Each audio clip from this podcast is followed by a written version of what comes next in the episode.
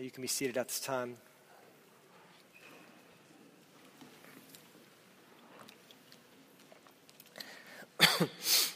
well, as always, I want to welcome you to White Oak this morning.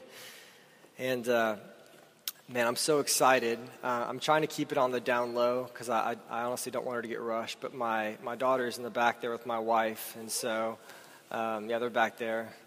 The little munchkin that's like tied onto her is right there. So, um, House is probably going to head out right after just because we're not supposed to have her out yet, but we couldn't keep her out another week. So, we wanted to bring her.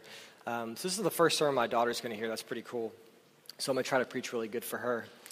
Uh, but I want to start this morning with, with a story. Um, there was this uh, struggling motel chain back in the 1980s. There was this struggling and fledgling motel chain. I don't know what's more depressing than working for a struggling motel chain. But there was this motel group that was struggling, and I'm going to tell you the name of it. And it's going to kind of give it away, but it was called Motel 6. And so it kind of gives away some of the end of the story, right? Because it kind of works out in the end. But Motel 6 was struggling. They were like a national brand at this point, but like nobody wanted to stay there. And when you're a motel chain and your business is people staying at your place for a night, um, if nobody wants to stay at your place for a night, then you're having a big problem, right? And so Motel 6 was struggling and they were trying to, to get it together. And so they uh, decided to improve on their motel chain. So they made their rooms nicer and they um, made their customer service better and they redid their logo and they evaluated their prices and they basically upgraded their motel. But the problem, as you know, is you can make all the changes in the world and you want, but if you don't get the word out that you're different and everyone just thinks that you're a nasty old motel chain, it doesn't matter, right?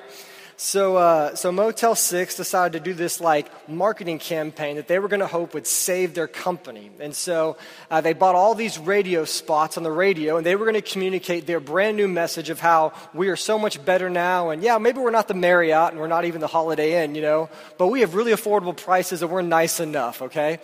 And so they, uh, they began this marketing campaign, and they went out and got this guy who you may or may not know. His name is Tom Bodett. Uh, I think at that time he wasn't very well known. He'd go on to be a famous author. But they got this guy named Tom Bodett to come in.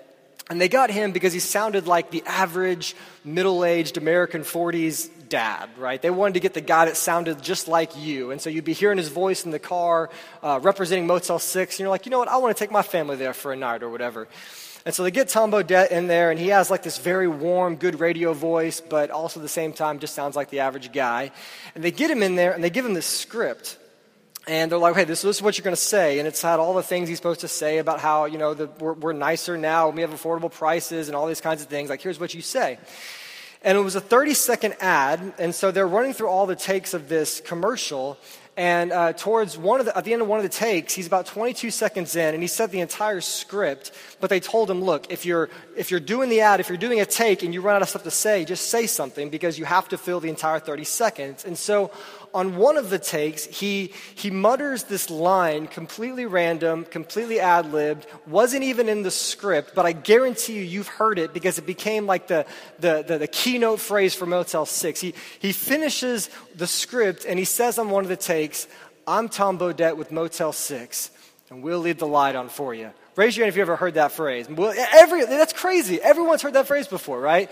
I mean, when I was a kid, I know nothing of Motel 6. I've never stayed at Motel 6, but I know their big phrase is, we'll leave the light on for you. And it was funny because, like, you know, you know, who knows if that phrase saved the company? But when I was in business school, I st- took some marketing classes, and they would tell you, like, that phrase, that phrase alone in that marketing campaign completely saved Motel 6 because I don't know what it is, but there's something really enduring about somebody leaving the light on for you, right? I mean, there's something warm about that. It makes it inviting, like you're, you're welcomed here, right? Because, you know, I mean, imagine if he had said, I'm Tom Bodett with Motel 6, it'll be pitch black when you get here, right? that, that, that would not be good because like you're like I, I don't want to do that it's like i'm tom bodett with motel 6 bring a flashlight because you can't see nothing right and this was important for Motel 6. And think about this. I love all this makes sense because Motel 6 is the kind of place where, like, you don't go to Motel 6 usually if you're going to stay for eight days and you're, you're going to hang out at the motel, right? You go to Motel 6 because you're doing something else. You're, you're spending money on the actual trip and you just need a place to sleep at night, right? So you go to Motel 6 when you're going to roll in at 11.30, right, at night and you're going to leave at 6 a.m. the next morning to keep driving, right? Like, that's what you do at Motel 6. And so because they knew that was their market and that was their people, they, they, they knew that if you said, We'll leave the light on for you, there's something loving and endearing about that. You see, in our world, which most people can't seem to agree on anything nowadays, the idea of light is something that everybody agrees on as something that is good, something that is inviting, something that is welcoming. And in the same way, God tells us in our life that He is light. He, it's one of the ways in which He reveals Himself to us. And what I think God tells us in the scriptures is that He is light, but not only is He light, that's, that's cool enough as it is, but that He invites us to emerge from our darkness and to come into His light. You know, it's funny, James was talking earlier about how we had a, a bad week, you know, and I know I kind of did too. Maybe like everyone had a bad. Maybe it's just like bad week in Houston, Texas. You know, I kind of had a, a, rough week in a lot of different ways. Right? It's kind of crazy. I've been tired the whole week. My schedule's off. I got a newborn baby. You know, back to work, all that kind of stuff. You know, it's been it's been a crazy week, and yet it's crazy that in light of all of my darkness, the good and glorious God has not turned out the light on me. There's something special about that. And so, if you have your Bibles this morning, turn with me to First John. We're going to read two different passages together, and then I got a quick message for us that I'm, I'm really excited to share with you this morning. But First John chapter 1, verses 5 through 10, and then we're going to read First John chapter 2, verses 7 through 11. But before I do that, I'm going to give you a little insight into this. This was written by a guy named John. And John was one of Jesus' like closest followers. Uh, he also wrote the Gospel of John, which many of you have probably read. And one of the cool things about John is he referred to himself often as the disciple whom Jesus loved, right? Like, what if me as John, like I, I, said my name is the, the follower of which Jesus loves, right? That'd be pretty, pretty cool, right? You know, it's like my name is like the follower whom Jesus loves, Wethington or something. That'd be kind of a cool thing, right? But that's how he described himself. And John was the last living disciple, and he's probably the only guy of all the disciples of Jesus that made it into old age. And so he's writing this at the end of his life in a very elderly, kind of grandfatherly way to the church, encouraging them how they should live and that they should emerge from their darkness and enter into the light of God. And so at this time, will you stand with me and let's, uh, let's read God's word together, starting in 1 John chapter 1, verse 5. As always, if you don't have a Bible, it'll be up on the screen for you.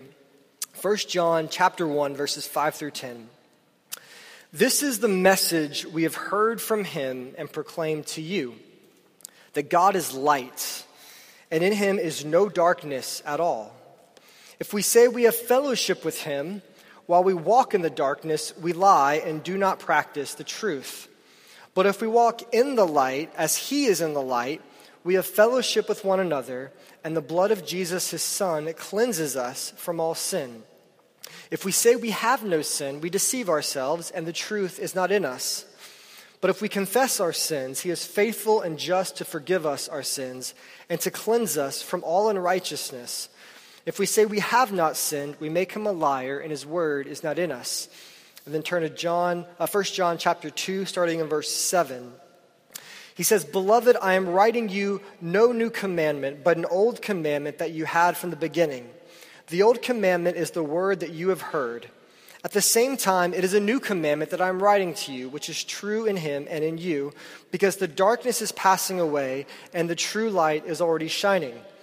Whoever says he is in the light and hates his brother is still in darkness. Whoever loves his brother abides in the light, and in him there is no cause for stumbling. But whoever hates his brother and is in the darkness is in the darkness and walks in the darkness and does not know where he is going because the darkness has blinded his eyes. May God bless this word. Uh, please be seated at this time.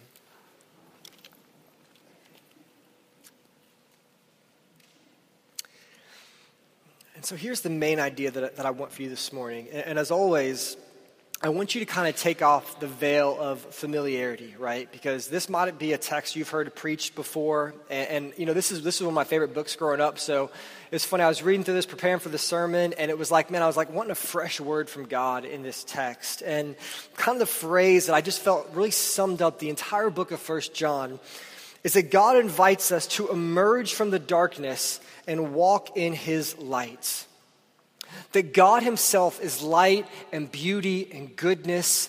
And not only is He so, but we can be that as well in this world. We have the power to be like Him through the power of His Holy Spirit. You see, what God offers us is a life free of regrets, a life free of hiding, a life free of shame. What God offers us is a life in a humanity where we can rest easy at night. God offers you a life where you can go to bed at night every night and lay your head in the pillow and say, you know what? I'm not perfect, but I'm forgiven. I am with God and I'm walking in His light. And when we begin to walk in the light of Jesus Christ, our former self burns away and the new self begins to emerge. But the, the primary reason for this is because of verse 5, which we just read, where it says, This is the message we have heard from him and proclaimed to you that God is light and in him is no darkness at all. The reason why we can live in the light is ultimately because God is light. That's the main idea. God is light. And I take this by saying uh, what, God, what John means is that God is truth. And I get that from verse 6, where he says, If we say we have fellowship with him while we walk in the darkness, we lie and do not practice the truth. And so, what you see in verse 6 is he kind of substitutes the image of light for the word truth. And so, what John is saying here is God is light, meaning God is truth. God is all that is good. God is the source by which everything is measured. God brings clarity to our lives. We don't have to wonder, am I doing the right things? Am I living the right way? Is my life full of the right meaning and the right purpose? Because God gives us an image and a standard by which we can look at and by which we can evaluate ourselves by. And this is important in our world today because, you know, maybe you get on Facebook occasionally and you see there's a lot of different opinions out there, right? or you get on YouTube, or you watch cable network news or something, and you're like, man, there's a lot of opinions out there, right? And most people I know, and I think I'm probably in this category too, we think, man, why is there so much disagreement? Like, why do people think so differently, right? And I think what most people would say is because, like, well, some people are smart and other people are really dumb, right? That's what some people say. Well, some people are just smart and they just get it, right? And other people, they're idiots, right? The people across the aisle, they're the stupid ones, and they just, I guess, they don't have any home training or something, and so they believe stupid stuff, right? And so we have all these disagreements and all these different opinions, and yet the real reason why people don't get along and why we don't agree on a lot of stuff is not because some people are smart and other people are dumb. I think we're all pretty much the same. The reason is because we can't agree on the source. We can't agree on the source from which knowledge comes from and wisdom comes from. You know, some people, the, the reason why they disagree is they think the whole end of life is that everybody should be loved and cared for. You should help those in need. Some people think the whole source of good is that we should be left alone to be free and, and we should make a life for ourselves. Some people say it's all about the Constitution. Some people say it's all about social justice. Some people say the end goal of life is that people would be really, really happy. Some people say the end goal of life is that the family unit would be strong. There's all these different things about what the, the source of our knowledge is, and yet what First John proclaims to us in glorious fashion is God is truth. That God is light that God is the source, that when we take this Bible, we let it stand above us and we read God's word and we apply it to our life. The problem is, everyone wants to stand above the Bible, right? And the Bible is just something we stand on to get a little bit of leverage in this world. And so you've got all these millions of people standing above Scripture, and therefore you've got a million different opinions, which therefore leads to what? Like chaos, disagreements, divisions, arguments. But God is light, God is truth, God is clarity, and in Him there is no darkness at all. And I think the reason why He uses the image of, of light is because, like I said earlier, it's one thing we all agree on, right?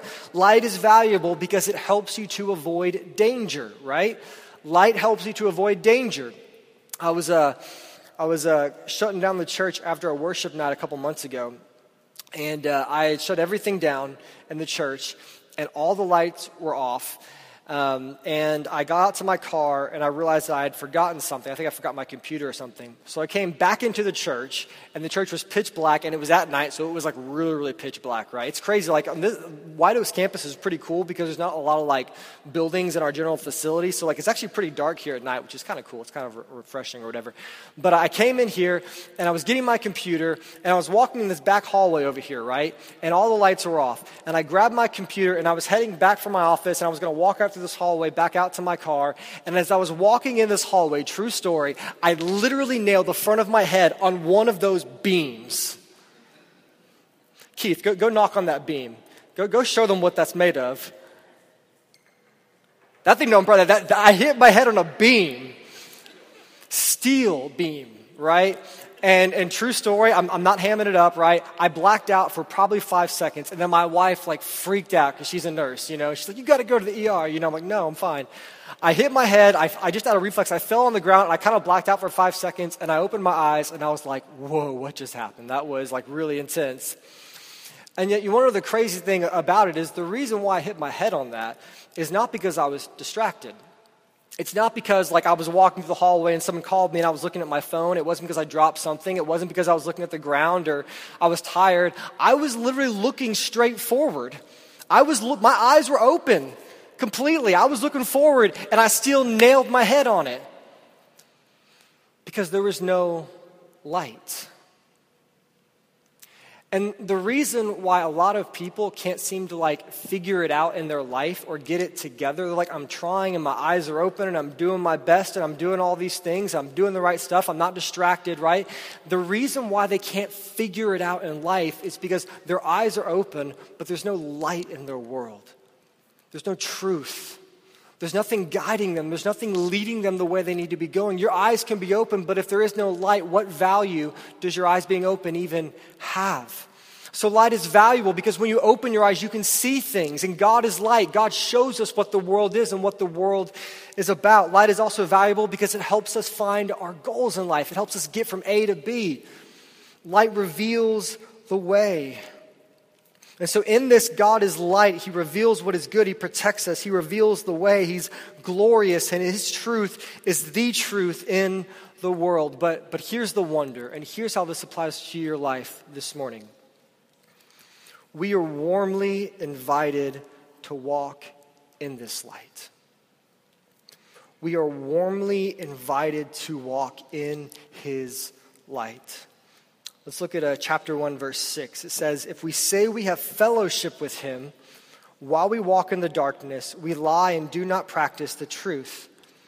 But if we walk in the light, as he is in the light, we have fellowship with one another, and the blood of Jesus, his son, cleanses us from all sin. That's so amazing. If we say we have no sin, we deceive ourselves, and the truth is not in us. But if we confess our sins, he is faithful and just to forgive us our sins and to cleanse us from all unrighteousness. If we say we have not sinned, we make him a liar, and his word is not in us. I think one of the like main differences that we as the church have from maybe people who would say they're, they're not a part of the church or people who are, who are not Christians is we just have a really different view on like what sin is, right? When I say the word sin, I know it sounds like negative, it sounds like downer, it sounds like we're being really hard on ourselves and there's a lot of self-help books and like their whole plan for your life is just think really positive. Basically a lot of self-help books just say just lie to yourself until you feel better. That's really what the premise of a lot of self-help books are. Think positively, right? You're a horrible person, but but just think positive, positive, right? And you'll be better. But what the Bible says is that sin is, is darkness. And that sin is how the enemy lures us into the darkness. Sin is the way in which the enemy distracts us from God's call and plan for our life right? Sin is a deception, it's a distraction, right? It, it, lures us into things of the world and it's money and it's lust and it's um, pride and it's possessions and it's success and all these things that we're told we should go after. And so, what the world does is say, man, you should live your whole life around these things, and then people pursue all these things, and then they're not satisfied in the end, even though they have all these things. And all the enemy has done is distract you from the real source of good in this life, which is God Himself made manifest and visible in Jesus Christ. Jesus Christ is the good in this world. The Holy Spirit is the companion that you need in your life. It's not a bunch of money, like you have so much money you can swim in it, right? That's, that's not the companion that you need, but we get distracted into believing that. We get told these things, and so then we go after these things and we waste our lives. And then people say, well, how come God allows sin, right? People always ask, that, well, how come He allows sin? And, and I think the primary reason why sin is permitted is not so much necessarily because God permits it, though I, I mean, obviously he, he does, but sin exists because we permit it because we allow it, because we get lured away into the enemy's traps, while Jesus offers to, to free us of this. And so, if sin is the darkness, what that means ultimately is that Jesus is the light. And this is where we really begin to see that we're warmly invited to walk in the light. In uh, John chapter 10, verses 7 through 11, Jesus says, Truly I say to you, I am the door of the sheep. All who come before me are thieves and robbers, but the sheep did not listen to them. Jesus says, I am the door. If anyone enters by me, he will be saved and will go in and out and find pasture. The thief comes only to steal and kill and destroy. But I come that you may have life and have it abundantly. I am the good shepherd, and the good shepherd lays down his life for the sheep. Jesus Christ is your loving guide in this life. Jesus Christ is the light in the darkness. Jesus Christ is the lighthouse in the storm of life. I say this all the time, and I will say this probably in every sermon till the day I die. Nobody ever comes into my office and says, My life is falling apart because I just keep obeying too many of the commands of Jesus. It never, it's never happened once. Like, man, I just, I just been being too holy, you know? I'm just, just not feeling it, you know? I've been, I've been too faithful to my wife, you know? It's, it's just been rough. No, no one ever says that, right? It's like, man, I just been, I've been being too honest. You know, I've been, I haven't been lying enough, so I don't feel fulfilled in my life. No one ever says that. No one's ever like, man, I've just been being too thankful for what I have, you know? I've just been so grateful recently, and I just, I'm just so sad. You know, it's like, man, I've been seeing too much worship music, you know? I just, I don't know, my, my body's hurting or something. Like, like nobody ever says that stuff. Jesus is the light every single time, and we're such idiots and we go the opposite direction, but every time I do something that he says to do, it always goes well. Every single time. There, is, there has never been a single moment in history where someone obeyed a command of Jesus Christ, the light, and was worse off for it, ever. Because every time we obey Christ, it brings us closer to the light, which is God and Psalm 16 says that in God is all pleasure, all happiness, and all fulfillment. So sin is darkness. Sin is the distraction. Sin is what keeps us from following God's plan for our life. And yet Jesus is the light. He's the light that comes on so we can feel safe, so we can know our path in this life. And ultimately, the gospel is the medicine that heals our darkness. The gospel is the medicine that heals your darkness. The gospel was the message of Jesus.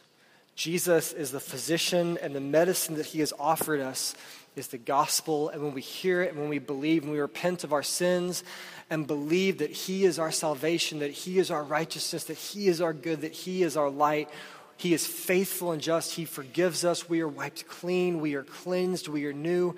We get a new life every single time that we approach Jesus. We experience the newness and the fullness of light. And yet, I think in verse 10 of this passage, I think this is so relevant for our day because this is the world that we live in. Let's read uh, uh, 1 John chapter 1, verse 10. It says, If we say we have not sinned, we make him a liar, and his word is not in us. I was corrected this week because I, you know, I often think that sometimes our kind of feel good, self help kind of mentality of life is like a, a product of the modern world. But when you look at it historically, it's kind of always been the same way, right? There have always been people who thought they had no sin, right? Do you, do you know anyone that thinks they don't have sin? You ever know anybody, something like that? Like, like they're never wrong, right? Sometimes that's us. Other times that's other people. And then we're really frustrated at those people, right? Like they're never wrong, right? No matter what. And like when you have a disagreement, they're not trying to get it right. They're just trying to be right, right? There's like no frame of mind in, in them that like somehow maybe they might be part of the problem, right? And we suffer from that too, right? Because we're just trying to make our point. But the reality is is that all have sinned, all have darkness, but the good news is that that darkness can be healed. Uh, many of you know a guy by the name of Walt Disney.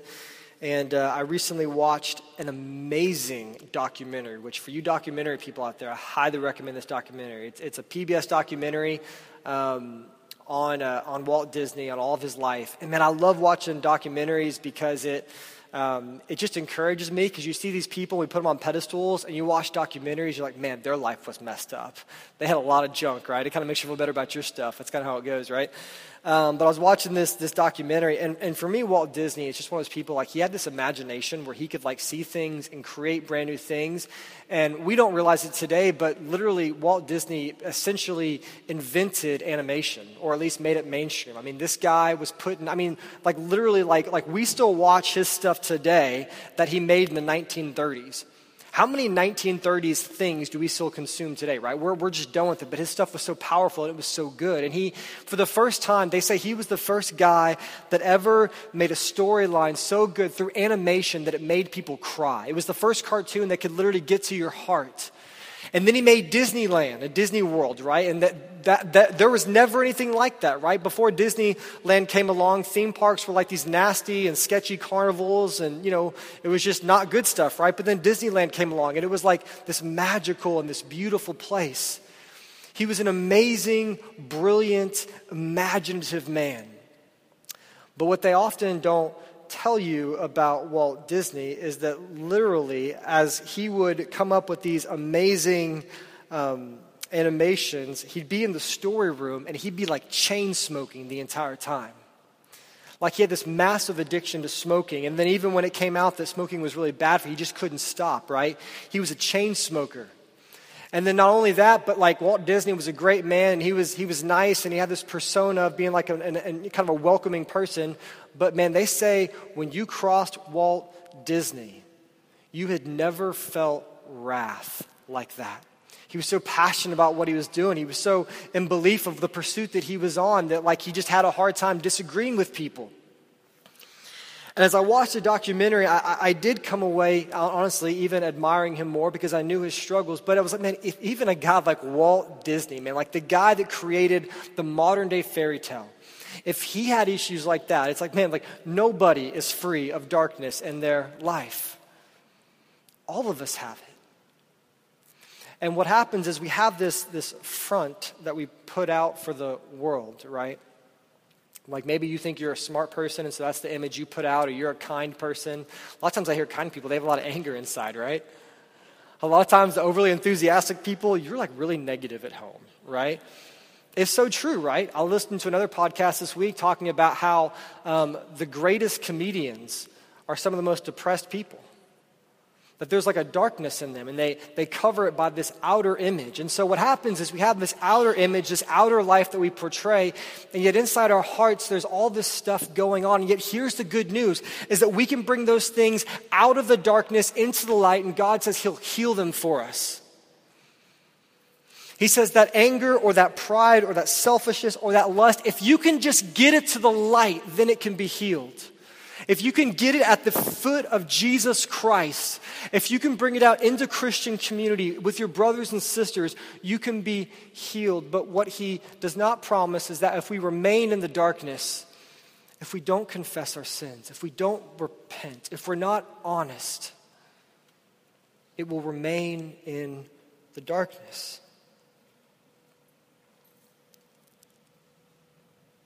You see, what happens, I think, a lot of times is we think that if we're honest, nobody will love us. And yet, that's just another lie of the enemy. There is a sure way to cure all of our sin, all of our darkness, all of our failure.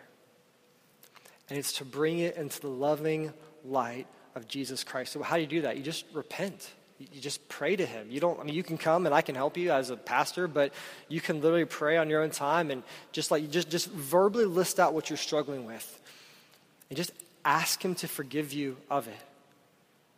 And you're cleansed. It's amazing. It's not a process, it's just opening your heart to the light of Jesus Christ.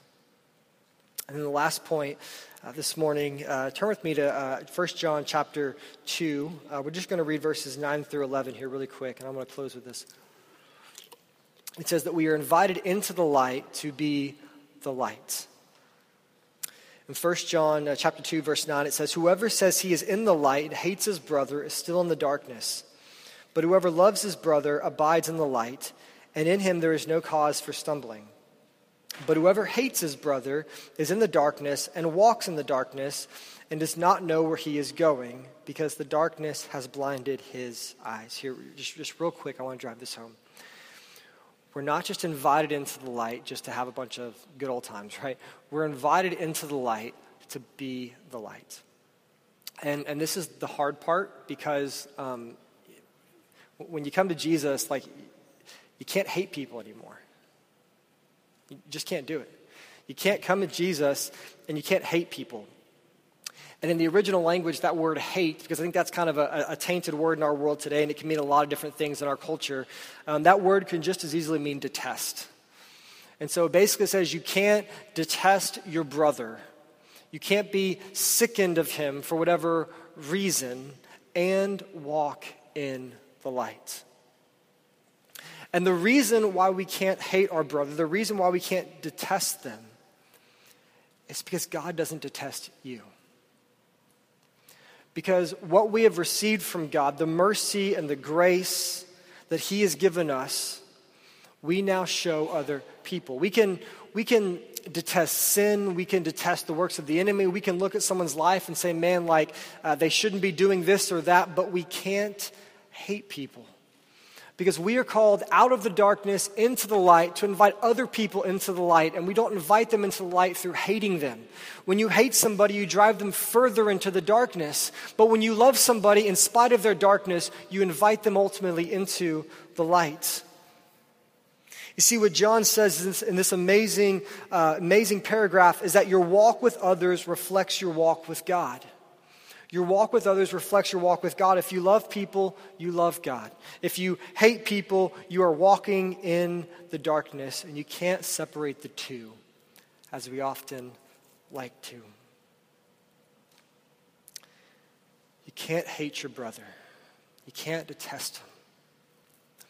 You can desire they change, you can be saddened by some of the things in their lives. But God doesn't hate us, so we can't hate them. I'll close with this kind of uh, image of um, having a, a, newborn. It's kind of a, a, new season for me. And uh, man, uh, it's funny. I've learned all the things I didn't know about having kids by having like a newborn daughter. And I think um, people have asked me, like, what, what has surprised you the most about this whole thing, right? Having a daughter. Um, and I can easily answer that question. Uh, what has surprised me the most is I, you know, I, didn't take classes or anything. I didn't grow up around kids or anything like that, so I'm not, I'm not like a baby whisperer or anything like that, you know. Um, but uh, I didn't realize that the newborn phase was such a thing, right? I was a little naive, and so I, I guess I was thinking that like whenever they came out of the womb, like you could immediately tickle them and they would laugh at you. Okay, but that didn't seem crazy to me. Like, I, I know it's like, well, it's so, so naive, you know.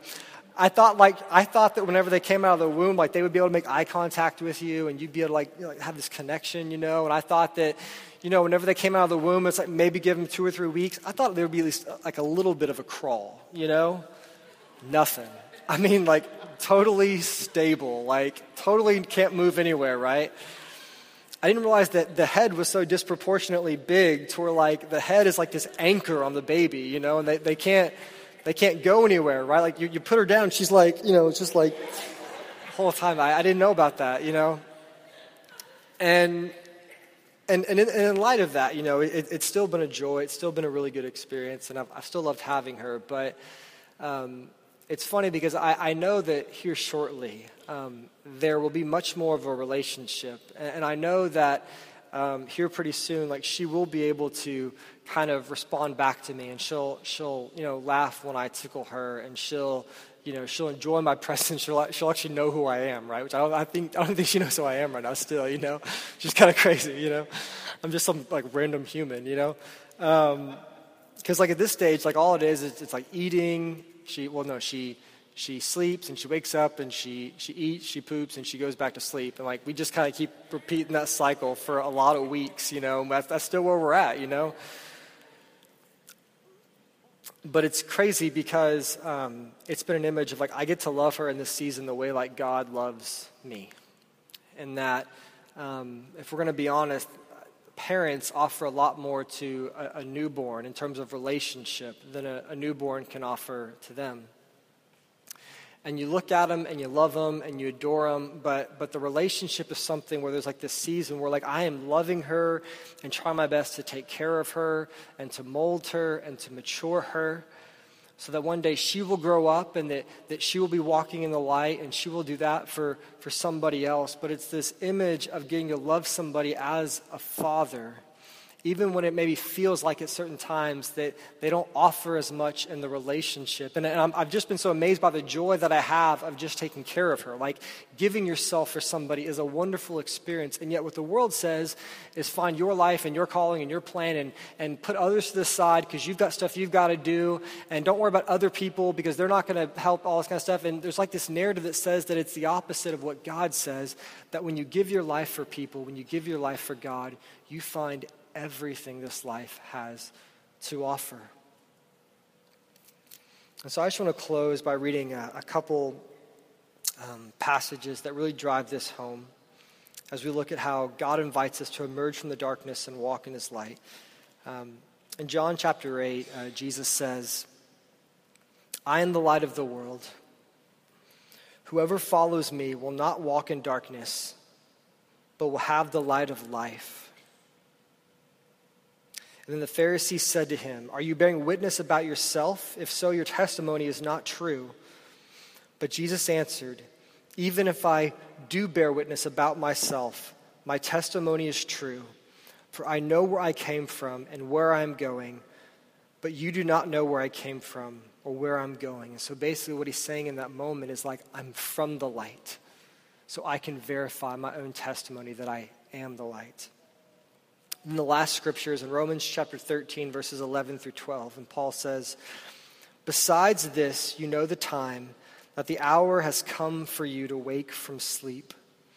For salvation is nearer to us now than when we first believed. The night is far gone, the day is at hand. So then let us cast off the works of darkness and put on the armor of light. I just want to challenge you this week. Just be honest with God, be honest with people. Bring your darkness into the light and be healed in the powerful name of Jesus Christ. Let's pray.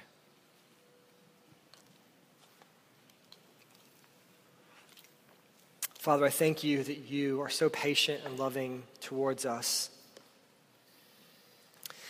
And God, I thank you that in the midst of all that we've gone through in our lives and all of our journeys are so different, God, that you have brought us to this moment where you're just saying, I want to heal you. I want to change you. I want you to bring your darkness to me and I want to touch it and make it light. We thank you for the gospel and we thank you for what it does in our life and all the freedom and all of the healing and all of the beauty that comes from our wounds, Father. God, I just pray for this church and for these people that I love so much. Lord, I just pray that they would know the healing that is in Jesus, the light that comes when we bring our life to Him and we just open ourselves to be like Him as a standard of truth. Holy Spirit, come and just move in our lives and, and move in our hearts, God, that we would find your healing in this place. We love you and we're thankful for what you're going to do in our lives. We pray all these things in the name of the Father, and the Son, and the Holy Spirit. Amen.